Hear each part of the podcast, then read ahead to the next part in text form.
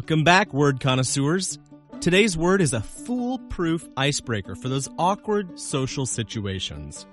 The word is badinage. That's spelled B A D I N A G E.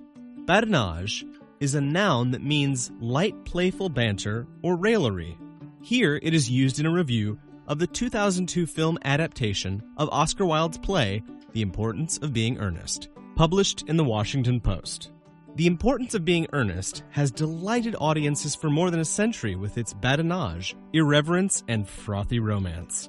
The real stars of the play have always been the words, which tumble out in a scathing, literate, giddy gush. Badinage is a French compound noun that joins a verb meaning to joke or to trifle with the noun suffix age, A-G-E, which is naturalized in English as in the words baggage, peerage, and mirage.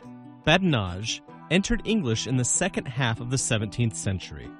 Its appearance coincides with the opening of the first London coffeehouses, which, along with their Parisian counterpart, the Literary Salon, were popular public centers for conversation that mixed pleasantry and wit with a more serious discussion of ideas. Although badinage is sometimes used as a synonym for repartee, the emphasis in badinage is less on rapier sharp wit and more on the amusement to be had in casual joking or teasing talk.